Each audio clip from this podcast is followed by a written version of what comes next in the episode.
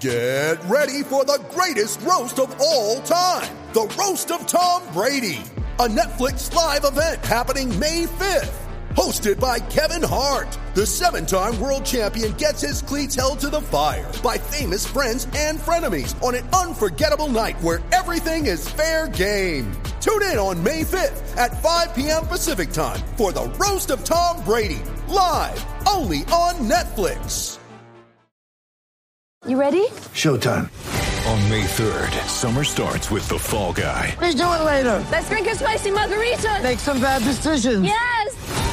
Audiences are falling in love with the most entertaining film of the year. Fall guy. Fall guy. Fall guy. That's what the poster said. See Ryan Gosling and Emily Blunt in the movie critics say exists to make you happy. Trying to make it out? Because nope. I don't either. It's not what I'm into right now. What are you into? Talking. Yeah. the Fall Guy. Only in theaters May 3rd. Rated PG-13.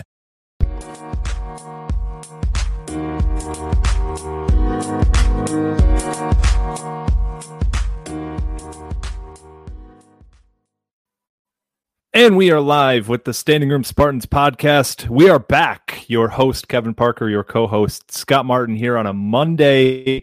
Scott, your morning, my afternoon, here on March the 7th.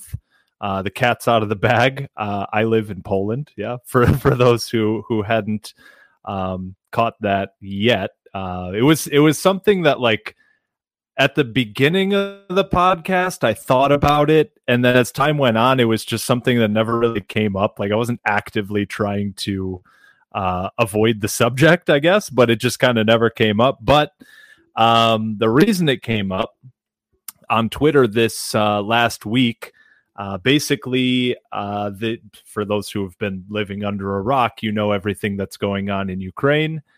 And I was collecting some money to send it. It really started with there was a tattoo artist down the street who was Ukrainian, and he was collecting some money uh, and supplies for the refugees that were coming across the border. And my girlfriend Ola and I were like, okay, let's head to the store tomorrow. We'll pick up some stuff. And I thought, you know what? Like it was it was Friday night my time, so afternoon your time and I thought, you know what, let me just put this out on Facebook, uh, send it to some friends and family. Maybe I can get another, you know, hundred bucks, which would, you know, be able to to buy some more stuff. And people kept sending money and kept sending money and kept sending money to the point where I was like, you know what? Like, I got this podcast thing. Let me send it out there and the the response was incredible. So from the bottom of my heart everybody out there who helped even if it was 10 20 dollars and you don't think it made much of a difference i promise you it did. Uh, my family who lives in in ukraine right now it's uh, my grandfather's uh, whole family his brothers sisters you know cousins everything like that. Um, they are in a safe place right now but uh, they they kept messaging me about how much they appreciate the support, how much it means to them. So uh, even if you just gave twenty dollars through Venmo and you thought, you know, ah, well, you know, this probably won't really do much, but you know, it, it really does help. So I appreciate it. We crossed over last night ten thousand dollars between friends, family, podcast listeners. So I promise you, every dollar is making a huge difference, and I appreciate it so much from the bottom of my heart. Um, it's it's been a really tough couple weeks out here now, and you know it's it's only going to keep getting worse and worse. It seems like so. Um, from my family out there, they're basically saying, you know, we're we're hoping for the best and expecting the worst and preparing for the worst. So it's it's been a tough time, but you guys really stepped up. You guys have uh, have really helped out, and and I really really really appreciate it. So thank you all so much. Thank you, Scott, for opening up the Venmo for people to send over. Venmo doesn't work in Europe, so f- for a lot of people I know, um, that's your only way to send over money. So, uh, Scott, thank you for opening that up for people, and uh, yeah, it's it's it's been incredible. So, um, we'll move on to our our actual topic here uh, because Michigan State football is what the podcast is all about, and it's a good escape uh, from all of this. You know, to to spend a couple hours here just planning and thinking about and and then talking about Michigan State football. So we will do that.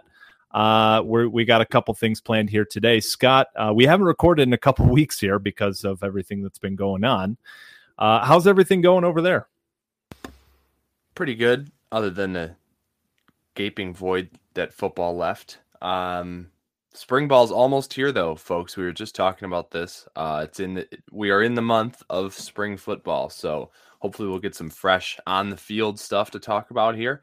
We're going to be talking a little bit about spring ball today. Um, yeah, and the combine came through. Always kind of a fun reprieve. See some football players on a football field.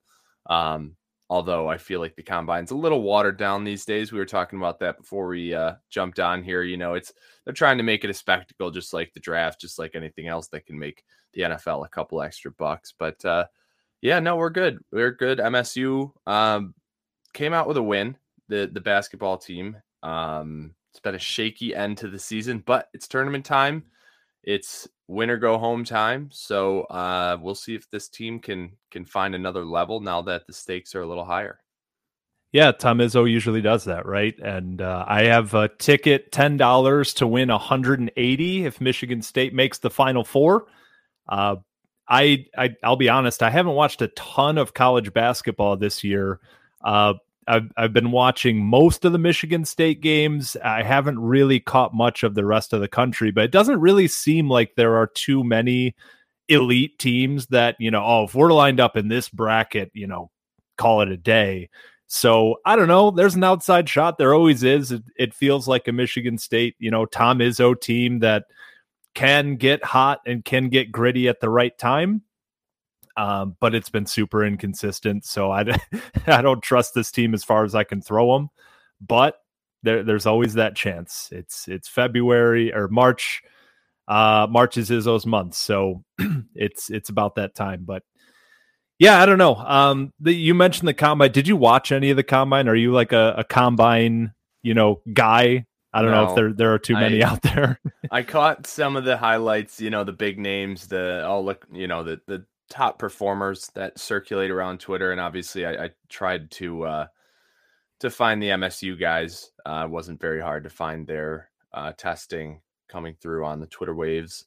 Uh, but no, I mean it's it's just too much to follow for me these days. I don't, it, and it, it gets so repetitive, right? It's like oh, this guy ran a 0.04 difference from the last guy. Right. and it's like the only way it's entertaining is the, the few guys who have an exceptional performance or you have somebody just fall flat on their face and you feel for the guys, but you know, it's still, uh, they make it a little entertaining. I, I remember Orlando Brown. Thankfully, he has carved out a pretty solid niche in the NFL, regardless. But man, you, what was that? Two, three years ago, he had like the yeah. worst combine maybe of all. Well, time. it was it was like a 340 pound offensive lineman who ran a really really slow 40, but you can't really fault him for that.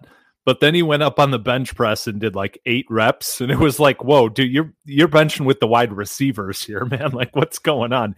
Which we also mentioned before the podcast. I don't know why they're still doing bench press at the combine as if it's actually like a measure for NFL success. Like how many reps can this cornerback put up on the bench press? And that will tell us if he can cover DK Metcalf. Like what what are we doing, man? It's it's hilarious that the NFL decided that this is this is an event worthy of prime time weekend television. Uh, but you know, I don't. The NFL is king; they can basically do whatever they want and print money. So I guess um, if it works for them, it works for them. But it's it's been a, an interesting weekend. But with the Michigan State guys, we were kind of talking. Remember last year, we didn't have a combine. There there wasn't an NFL combine. I don't know if any of our guys would have gotten invited anyway. But as we went into the pro day circuit, there were I depending on who you asked, but there were basically three, I think, real NFL prospects on the team. And we basically said, all right, these are all three guys who are fringe sixth, seventh round or undrafted free agents. Like they they could get drafted late, late to keep our Michigan State draft streak alive.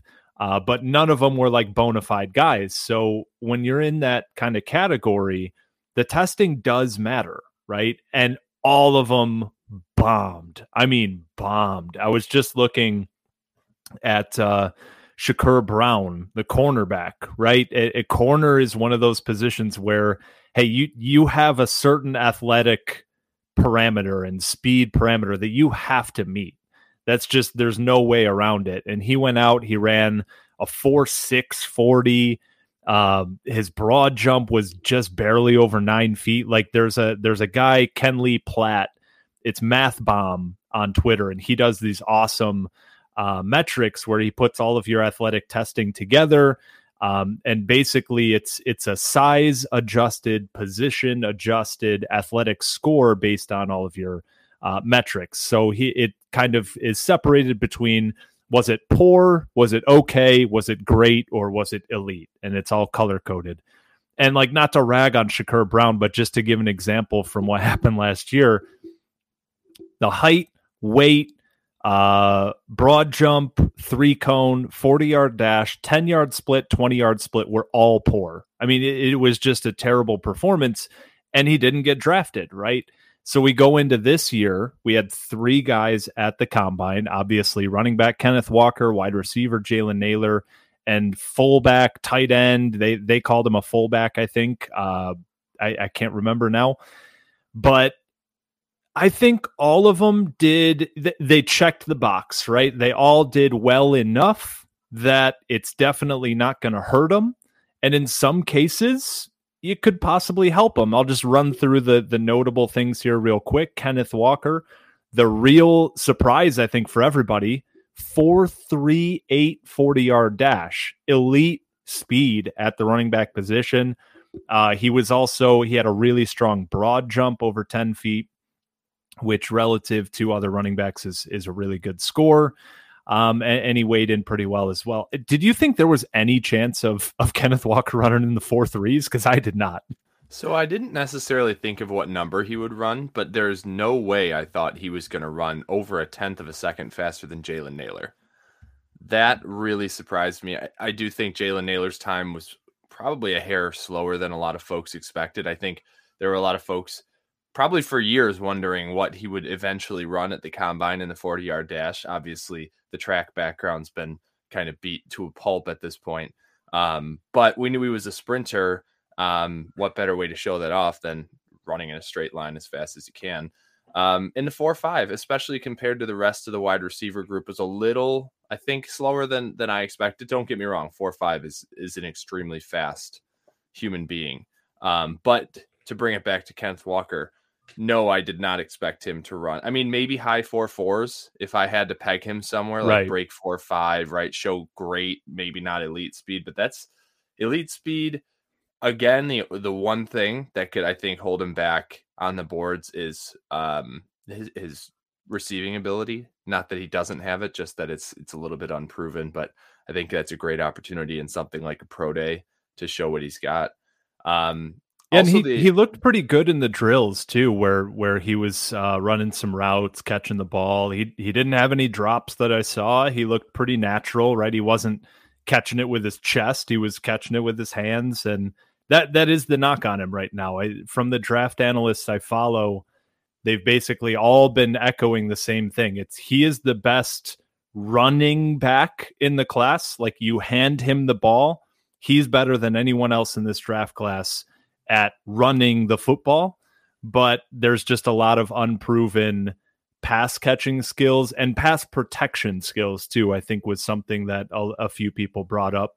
Um, it's just not not something he was asked to do a whole lot, but something that at times he did struggle with pass protection. Uh, but that's something you can coach up, and, and I think is isn't a huge issue when you have his special running ability. So, and he's also not like your typical third down back. I mean, obviously you want any back to be able to to pick up the blitz, but I think there's a good chance at least early in his career whichever team he ends up on is looking at him as a first and second down back. Pass protection's not as important if he was a third down pass catching back.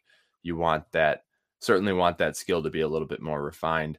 Um, also, the Kenneth Walker identity crisis that's been brewing for a long time. Um, yeah, Kenny, Kenny Walker. We we heard it here and there in his time at Michigan State, but like the commentators, the newspapers, everybody always said Kenneth. Um, and now that's drilled into my brain.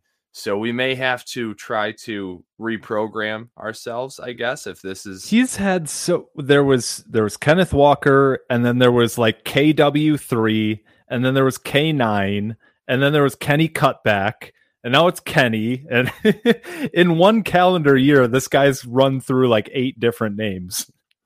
Yeah, I, I I feel like we need to just ask like I don't know his dad like what's his name? What does he go by? You know, uh, it looks like it'll be Kenny though. I mean, I, I'm I'm assuming he and or his agent or whoever decided this is going to be my brand for the NFL. Kenny Walker. I, I think it's a little more, uh, I don't know, approachable than Kenneth.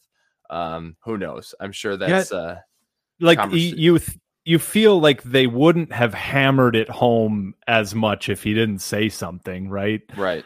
so yeah that that that caught me off guard though when i was watching the clips and every single person there were multiple different commentators every single one went with kenny so yeah So there you um, have it. jalen jalen nailor you mentioned runs the four five flat and it, my favorite part of combine season is you know fat old guy sitting on the couch drinking a beer like that's slow um, but elite explosiveness on his jumps, a 38 inch vertical, uh, 1008 broad jump. Those were really, really strong, like near the top of the wide receiver group. So I think at the end of the day, it kind of comes out as a wash. Like he was a little slower than you would hope for, but he was also a little more explosive than you would hope for in his jumps. So I think, um, you know, if if you had Jalen Nailor on your draft board going into the combine. I think he's still on your draft board coming out of the combine.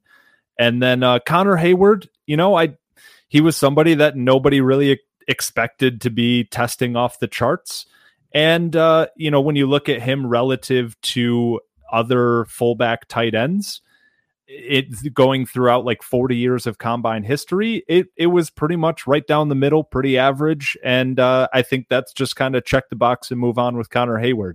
He looked pretty good in his drills as well catching the ball running routes. Uh, i saw a few people note that that he looked pretty natural in in that setting too so uh, I think all three of them, none of them, uh, none of them decreased their draft stock, which is, I think, for most people, kind of the best case scenario coming out of the combine. Yeah, I think um, Connor Heyward has. I think his, his name circulated pretty well. You know, he's been around at Michigan State for a couple decades, uh, so certainly that brings his his name into a lot of circles. Uh, he's got a great story. He's got the family pedigree, so people recognize the name and kind of give him a second look. Um, and and I feel like just his his versatility and kind of his story has has bubbled up through the Senior Bowl, um, through the Twitter sphere. So hopefully he's at least on the radar of a lot of NFL teams. If he doesn't get drafted, I certainly expect he'll get uh, an undrafted free agent opportunity um, pretty quickly. And uh, yeah, he's just one of those guys that always seems to have a knack to uh, find his way onto a roster and into a role. And I think a lot of folks are rooting for him. Um, yeah, so after the combine, Kevin, we talked about this a little bit um, before we started recording, but projections for these three guys, where you think they could be drafted. What are your expectations? Yeah. So first of all, I just checked this because I, I literally right now I was thinking, oh, okay, so you know, combine's done, draft around the corner. Do you know when the draft is? Okay, so growing up, it was always the first weekend of my baseball league, which was like like late April. Okay, so it's the same. It yeah, April twenty eighth. But it was just kind of that like, oh, it's right around the corner. It's like, no, it's like a full month, over a month, almost two months away now. Um, but yeah, so I think Kenneth Walker at this point has basically solidified himself, especially with you know running that that 40, which I don't think matters a whole lot, but I would be shocked if he if he wasn't picked by the end of the second round. I think he's going to be one of the top two running backs selected. It's either going to be him or Breece Hall from Iowa State. And if we went through two rounds of the draft without two running backs picked, I would be pretty surprised. Uh, I know running back has continued to be devalued, but it's been devalued recently in the sense that like not many guys are getting picked in the first round, but we've seen a ton of guys get picked in the second round. So I, I think Kenneth Walker is going to be a second round pick somewhere. Um, hopefully, like you said, to a team that needs a first, second down running back that they can hand the ball off to 18 to 25 times a game and, and just kind of let them go to work. Jalen Nailor and Connor Heyward are really interesting. I I think that they're I if you if I had to bet it today, I would say they're both going to be drafted. They're probably going to be sixth ish round picks, plus or minus around. You know, maybe fit, maybe jump up into the fifth, uh, maybe slip down to the seventh. But yeah, if if I had to put money on it right now, I'd say they're both getting drafted in that fifth to seventh round. Fourth round is kind of it's day three, but it's kind of the priority day three guys and I don't know if they really fit into that. Right, Ken uh, Khari Willis was the he was like a mid fourth rounder, but the Colts traded up for him. That's the the fourth round is kind of that. Okay, the first three rounds are done. You have a night where the the GMs, the scouting staffs are basically like, all right, the the amount of capital it takes to trade up to get guys here is very minimal. So if we want a guy that's still available, let's go get him. And I, I don't think that either of them fit into that. But I, I do think that they've done enough in their careers and in this kind of offseason uh, programs to to get themselves drafted. Yeah, it's exciting. I think um, the one thing, obviously, that could ho- hold a guy like Connor Heyward back is just the amount of spots for a position like an H back. You know, there's only so many teams that are looking to utilize an H back regularly kind of that Kyle Juszczyk uh, role. Um, but he's super versatile. We mentioned his name's gotten around quite a bit. Um, and and I think he's just kind of a coach's type of player. You know, you think of a guy like Bill Belichick, Dan Campbell, those types of guys, just football loving coaches who who love a guy like Connor Heyward who can just do a little bit of everything. You can ask him to do anything and expect to get pretty positive results. Um, and Jalen Nailor, he's just kind of one of those flyer wide receivers he's got the speed, he's got the full skill set. Maybe doesn't really excel in any one particular thing, but he's kind of that prototype 21st century NFL wide receiver.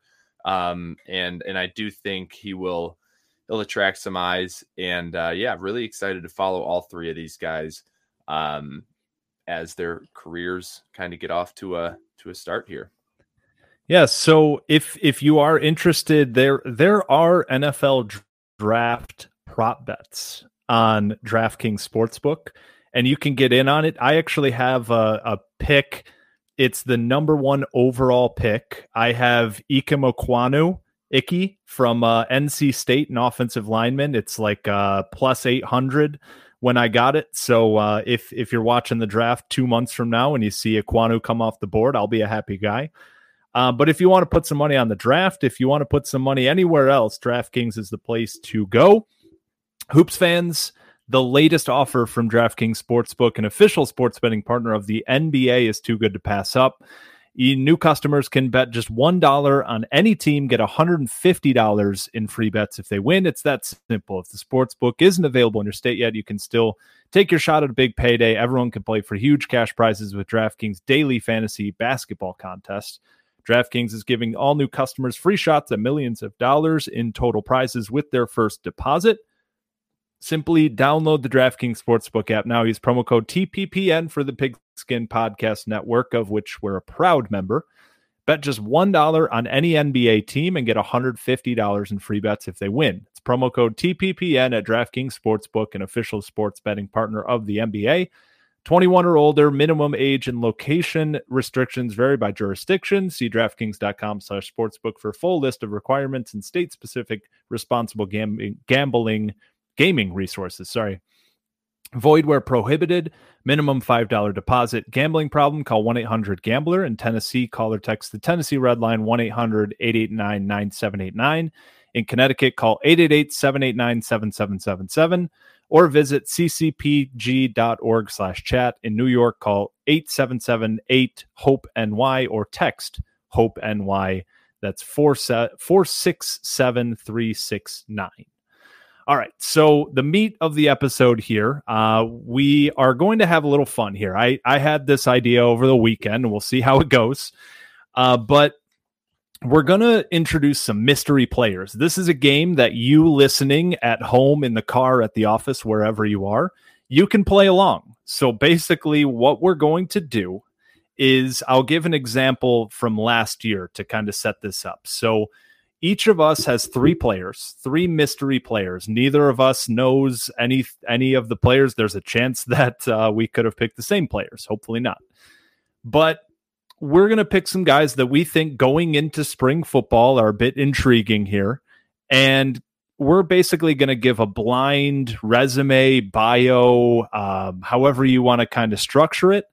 And the other person simply has to guess the player. So you at home can play along, kind of guess who you think uh, this could be describing. So the example I will give is if we were doing this at this time last year, so we're coming off of 2020, going into 2021. And I said, you know, this player is very interesting because we saw his game start to round into form in a shortened 2020 season. He could be an NFL player if he can stay on the field and show a few more aspects of his game.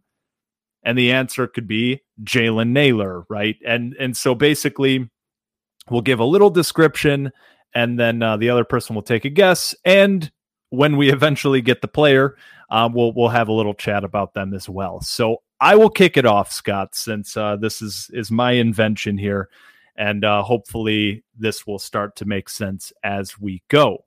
So the first player on the board here, Scott. This is an incoming player. As a hint, he was not on the team last year, and if he starts the whole season and he plays at an All Big Ten level, not necessarily like has to be first team, but like one of the top at his positions in the conference without much of a question. We will win double digit games again this season. So this is an incoming player, and my prediction is that if he starts and he plays at an all Big Ten level, Michigan State will be a double digit win team again next year. Okay, so there's only so many incoming players who have the possibility to play at an all Big Ten level, I think. And uh, they're going to have to play a position that can make a big impact if you're talking winning and losing games. So I think there's only really one answer here Jalen Berger. Jalen Berger is a good guess. Oh, is it the other running back? It is not the other running back. Okay, I was way off. See, this game's harder see- than I thought. Yeah, uh, I think the running backs combined, I think they'll give us enough that the offense will kind of be able to move along. I, I don't think either one of them has to be very special. I think the combination of the two, uh, Broussard and Berger, will be good. The answer, I'll give a little pause for the people at home to get their last guesses in. Ameer Speed. Okay. I think if if you bring in a guy with his size and he plays at an all Big 10 level, so he is locking down number ones for other teams. And you know, you get into a game against Ohio State and you're not going to be able to hold Jaxon Smith-Njigba for 50 yards or something, right? There there are going to be outliers, but by and large throughout the season, if this defense where I I think the front six, I guess now is is really solid. I think the safeties, wh- whatever combination we end up going with, there's enough talent and enough experience that I think they can hold it together. And if you have a number one corner who can just lock down the other team's best receiver, that allows your defense to do so much more in terms of blitzes, in terms of even double covering other receivers or or you know giving your safety, allowing him to help out somewhere else. And, you know, think about like Purdue last year. If we had a corner that could just line up one on one with David Bell and more or less, right, he's going to get a couple grabs, but more or less handle him and take him out of the game. Well, that allows the rest of your defense to make sure that the second receiver, that the tight end, and that these guys are all covered up and unable to hurt you. So, I think that would that would make enough of a difference that I would feel comfortable from projecting this team to be like a 7-8 win team to a 10 win team by himself. I really think that it would be that important. And this just to be clear, I'm not predicting that he will be an all Big 10 player. I'm saying if he is, that will be the result. he's got a name. He's just bound for stardom, right? Like you can't have you can't be a football player, especially at a speed position named Ameer Speed, and not just do great. Right. Um, it'd be fun. I love it. I think personally, I'd love to see that impact. I, I'm not as confident necessarily that the rest of the secondary would just kind of sort itself out if we found that number one corner. Um, but I'm really excited to see him play. He's got the size, he's got the speed, um, and obviously the SEC pedigree, which you can put as much weight into that as as you want to, or as little as you want to. National but- champion. there you go. Um, yeah. All right. So are we are we going back and forth? Should yeah, I we'll just one rotate you? it around so you All can. right. All right. So this one probably won't have as big an impact as Ameer Speed. Um, I expect him to be at least rotational this year. Uh, he was a pretty highly touted recruit. I'll give you uh, a pretty big hint here. He redshirted last year, uh, so there's only a, you know a smaller subset of guys who did that, and he is from the great state of New Jersey. Since we're doxing ourselves and letting everyone know where we live, I do live in New Jersey. Um, I don't shout it from the from the mountaintops, but I'm not afraid to uh, to say it either. So, from the great state of New Jersey, I think he he's got a really versatile skill set that the coaching staff could take a lot of different directions. Um, and I, I think his position group is one that there will be plenty of snaps for new faces, especially in the spring and as we get into the early parts of the season. And uh, yeah, that's all I'm going to say. So, Kevin, um, any ideas? So it's one of two guys, and because I do have the roster up, so I'm cheating a little bit. Um, they play the same position, and it's just a matter of which one that I think you would be more confident in in getting reps. Because the the two New Jersey guys from last year's class were offensive lineman Kevin Wigginton and offensive lineman Geno VanDeMark. I'm to go, you know, I'm to go with my namesake. And I think he was the first commitment to the class last year. I'm going to go Kevin Wigginton, a bully from New Jersey.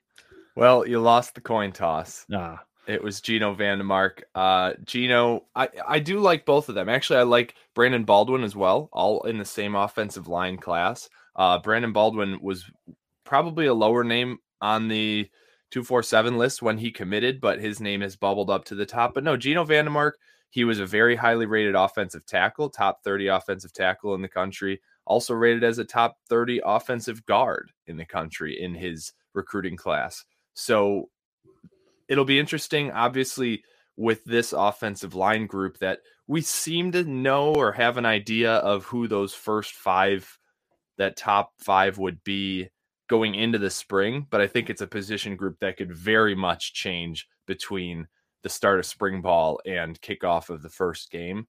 Um, I do think VanDeMark, I think all three of those guys will probably be in the two deep or close to it enough to get reps um, in spring ball and in um, yeah the, the early part of the Yeah. season. But I, I really think Geno's game it was a little bit more developed when he left high school, and obviously we haven't seen it much over the last year, last year's spring ball and uh, in last season. So we don't really know where these guys are, other than word of mouth, a little bit of chatter here and there coming out of the program. But I've always been excited ever since VanDeMark committed. Uh, he was the first four star to commit in that class. And I think he should carve out a rotational role, but I don't know if that'll be tackle, if that'll be guard. Um, it'll be fun to see.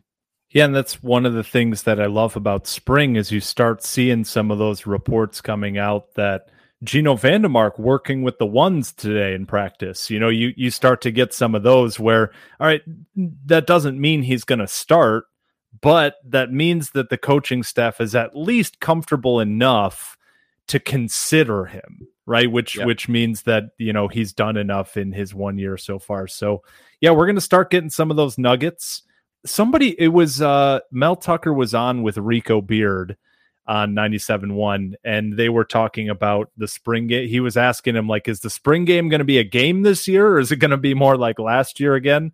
And uh Mel Tucker kind of left it open He was like, "Yeah, we'll see. We might do something a little bit more special for the fans this year, but." He didn't say definitively one way or the other. So it might be just like last year again, where we just see a bunch of drills, uh, basically. But you know, maybe we'll get an actual game out of it this year and see, uh, you know, get some some glimpses into what positions these guys are going to be in. All right, so my next guy here, I'll make sure to to get say this one now because I there's a chance that you might have he's he's kind of a higher profile player right now uh, in the the MSU uh, social media circles.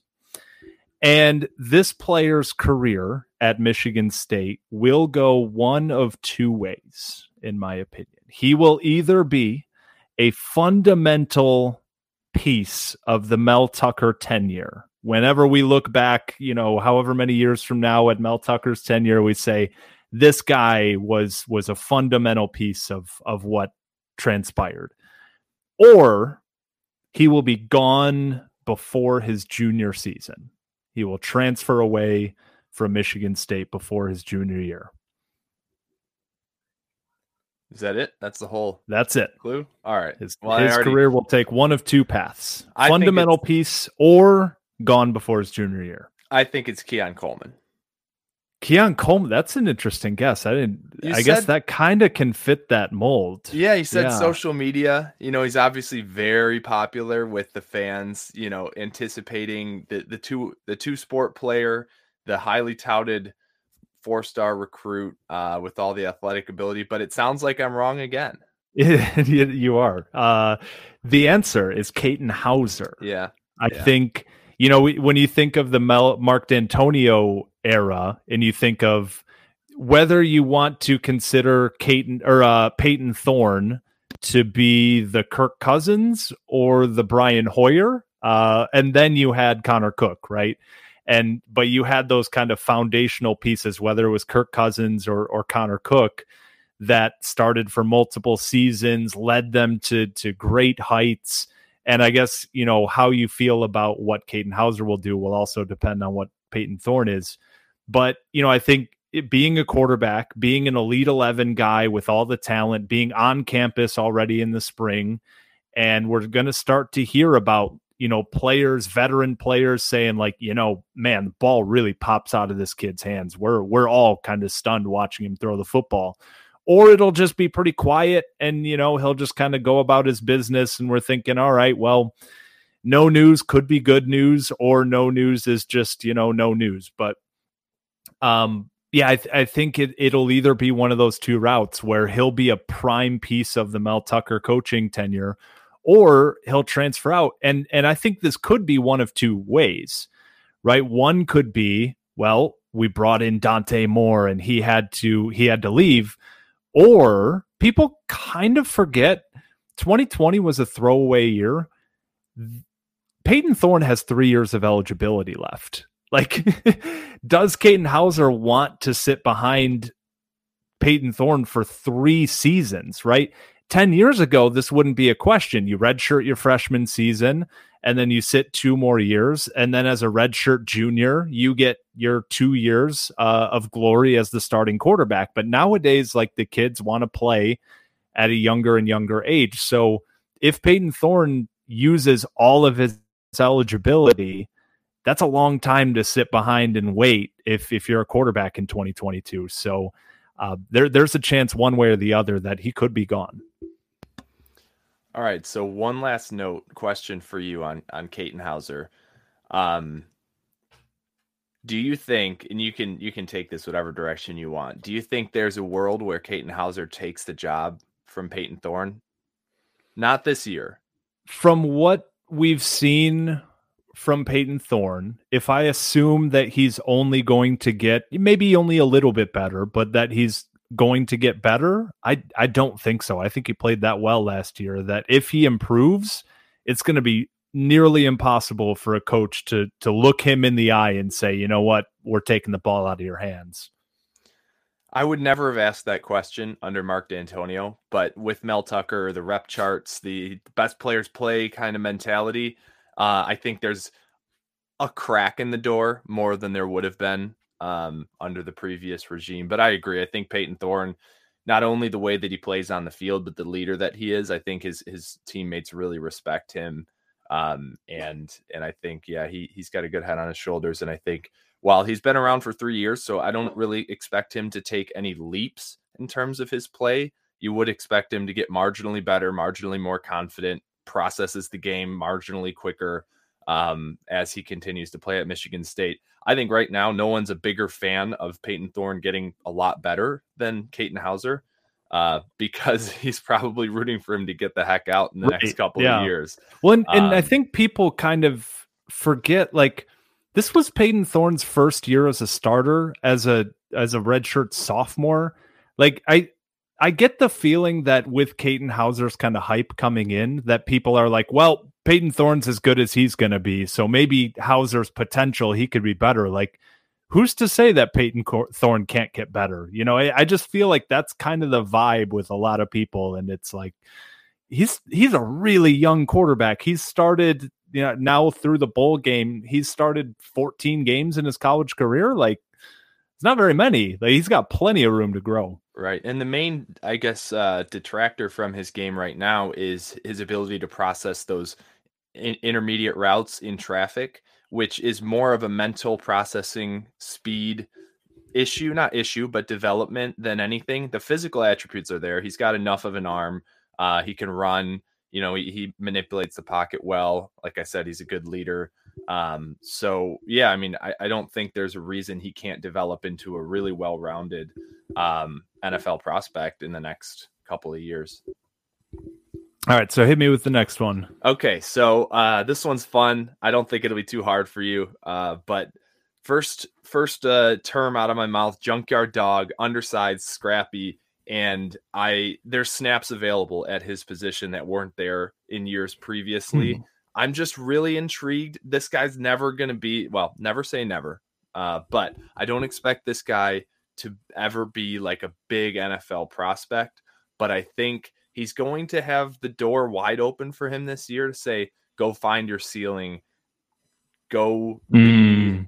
almost not an every down guy, but uh, but go out there and uh, show us that even with all the physical attributes maybe working against you a little bit, that you have what it takes to get it done in the Big Ten. I, I think I'm zeroed in onto this one yeah. as as you went on. Is it friend of the podcast Jeff Pietrowski? Sure is. That's my guy. Yeah, I'm excited to see him. Uh, like I mentioned, I mean, we're thin at that position this year. We're gonna need guys to step up. I think right now it's it's going no matter who steps up, it will be an unlikely name, somebody who um, you know wasn't a huge role last year. We mentioned previously on other episodes we lost, you know, our top three defensive ends uh, among other depth pieces. So I think Jeff Pietrowski, he, he's probably the most experienced um, defensive end on the roster coming into this spring. Um, he's produced more than you'd expect a guy like him too. And and we're going to need guys at that position to uh, to really really take leaps this year. Uh, we've talked about guys like Michael Fletcher, who's maybe the opposite, seems to have the physical attributes or the physical foundation anyway, um, but really hasn't seen that production come. Jeff Pietrowski might have a physical ceiling, but doesn't seem to have a, a, a ceiling to his motor, to his effort. Um, and obviously, you can always get better tech technically uh, under a new pass rush specialist. Who knows? Um, but I think it's going to be really fun to watch him this year, and he could be on the field quite a bit for us. Yes, I mean the realistic side, like you said, is he is a pass rusher who's he's listed at six one. I think he's probably six foot flat, and that's that's usually you know kind of caps your ceiling a little bit, but. He had almost 500 snaps last year, five over five sacks in his career. Like, he played really well when he was on the field. So yeah, I think he's got the opportunity to to take a ton of snaps and and keep making an impact. Um, as a Polish brother, I, I, really appreciate him coming up from Ohio. And uh, yeah, really, really excited to see him next year. Like you said, Junkyard Dog is when you said that, I was and narrowed it down to like one of five guys. And then as you kept going on, it it it became pretty clear. So I think uh, yeah, that's a good pick there. Nice. All right. Well, we only got a couple minutes here for the last two. So speed round on, yep. on the third round. Hit me with it. So my last one is he I wrote this down. The the forgotten man in his position group. He flashed quite a bit in 2021, but is quickly becoming the odd man out in the fan base's side. He if he has a strong offseason, I wouldn't be surprised to see him in a very prominent role in 2022 with some snaps becoming available. So kind of the forgotten man in a in a pretty deep position group Hmm. with snaps becoming available this offseason. Okay, so snaps becoming available.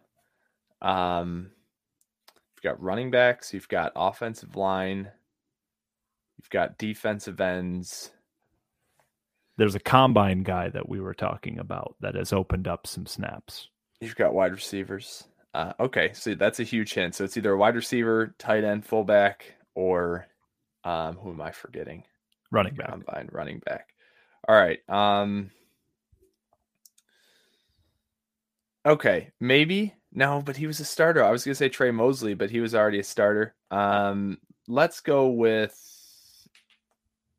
I don't know, man. Eli Collins. N- At you were on the right path with Mosley. And this is this is the point. The forgotten man, yeah, yeah. Montorie Foster. Yeah. Okay.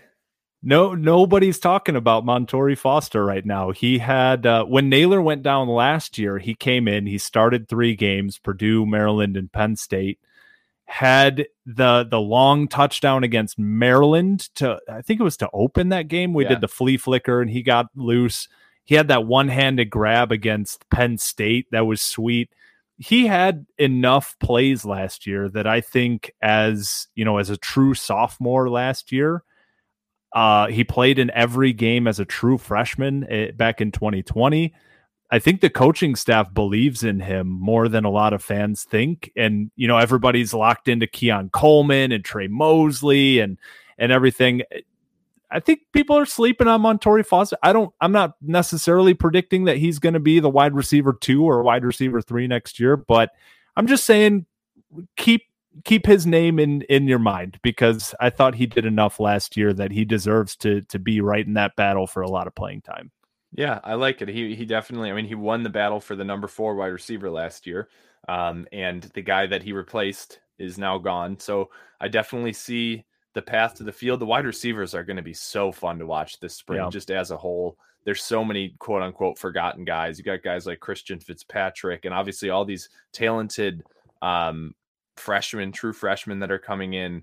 Uh, Keon Coleman even hardly saw the field, and everyone's all excited to see what he's got.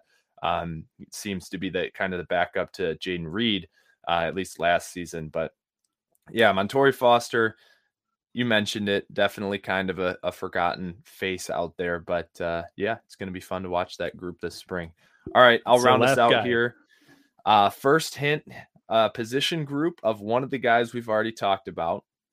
Um, he, as the season progressed last year, found his way to the field more and more. I think he was really confident in one-on-one situations, um, and maybe this will give it away. Probably the best hair on the team. Okay, I Uh, I thought I had it before you said that, but that's got to be Marqui Lowery. Yeah, absolutely. And this is a busy position group. Ameer Speed's coming in. We expect him to be one of the top two guys. Ronald Williams was clearly the number one guy last year, although I don't think he I think he had room to improve. But Marqui Lowery, when he was in the game, he looked so confident. Were there gaps in his game? Sure. But he just seems at, at a position like cornerback where confidence is potentially the most important thing outside of just having the physical ability to stay with Big Ten receivers. Um, he just looked great out there at times, you know, down near the goal line. He could defend the goal line fade in one on one situations against bigger guys. Um, I think cornerback, while we have some new talent to shake things up, is a position that's still going to be very fluid through the spring and into the early part of the season. And I think of those new guys we had last year, Ronald Williams, uh, Chester Kimbrough, Marqui Lowery, Kendall Brooks, Justin White, all these guys, I really liked the upside potential I saw in Marqui Lowery, and I'm really excited to see if he can continue to build on that this year. Yeah, I think the number one trait in a corner that you have to have is confidence. And like Yep. you said, he he he gives that off. Like you can feel it through the TV how confident he is every single rep. And the the other thing I love about him too is is he is not afraid to come in in the run game and and fill a hole and and make a tackle take on a blocker. You know, if if there's an offensive guard that's pulling outside, he's not afraid to take him on, even though he's like 170 pounds soaking wet. So hopefully he bulks up a little bit more this offseason so that when that happens, he can stay on the field but uh, no, I I do like the ceiling of Lowery, and and uh, I think he could be a he could be a plus starter in his career for sure. Only a redshirt freshman last year, so he's got plenty of room to grow as time goes on here. So that's a great pick. I, I thought that was pretty fun. I thought thought that was a, a good exercise there. So hopefully uh, everybody was able to kind of play along a little bit at home and and maybe you nailed a couple of those guesses. If you guys have any additional ones, you can feel free to to tweet them, DM them, and uh, you know maybe we'll we'll post some things on Twitter. We might have some fun with that this week. We can actually post some uh, additional mystery player bios maybe. So send some some recommendations if you guys have any that come to mind after listening. We would really appreciate that. Um, as spring football kicks off, we are going to be going through every position, which basically means every player on the roster and kind of previewing um, what you should be looking for, what you should be keeping your ears out um, and, and paying attention to. And I think we're going to do a contest here when spring football rolls around. So keep your eyes peeled for that. We're going to do a giveaway, and uh, you know you'll you'll you'll know the parameters around what you have to do to enter yourself. It'll be very simple, and most importantly, it'll be free. So I promise you that. And uh, anything else, Scott, before we wrap this thing up? We are eight days from spring practice. It is March 15th, the first, uh, which is the Ides of March, actually, the first spring practice. So next Monday will be a day away. We're currently eight days away. Um, yeah. So we're finally almost back to uh, to some exciting times. And I think the recruiting dead period is over now too. So you may see some m- more visits, maybe some commitments this spring um, for this for this 2022 2020 not 22 23 class. Um, obviously, we'll keep you up to date. It's been pretty quiet on the recruiting end lately, but if uh, things start to get moving again, we will certainly have the updates. Yeah, and we'll we'll finally see players in pads again rather than just the clips we get of them wearing the like male sports bras that they wear now in those training uh, videos. So let's wrap this thing up. Like I said, next week we'll be back and we'll start to roll through uh, all these positions. You know, we we reset the rosters a couple weeks ago, but now we're going to deep dive this thing and and really get into the nuts and bolts of this roster. So hope everybody enjoyed again thank you thank you thank you for all the support uh, with with raising funds I, really means a lot to me and uh, hope you guys have a great week hope you have a safe week and we will talk to you next week go green go white take care folks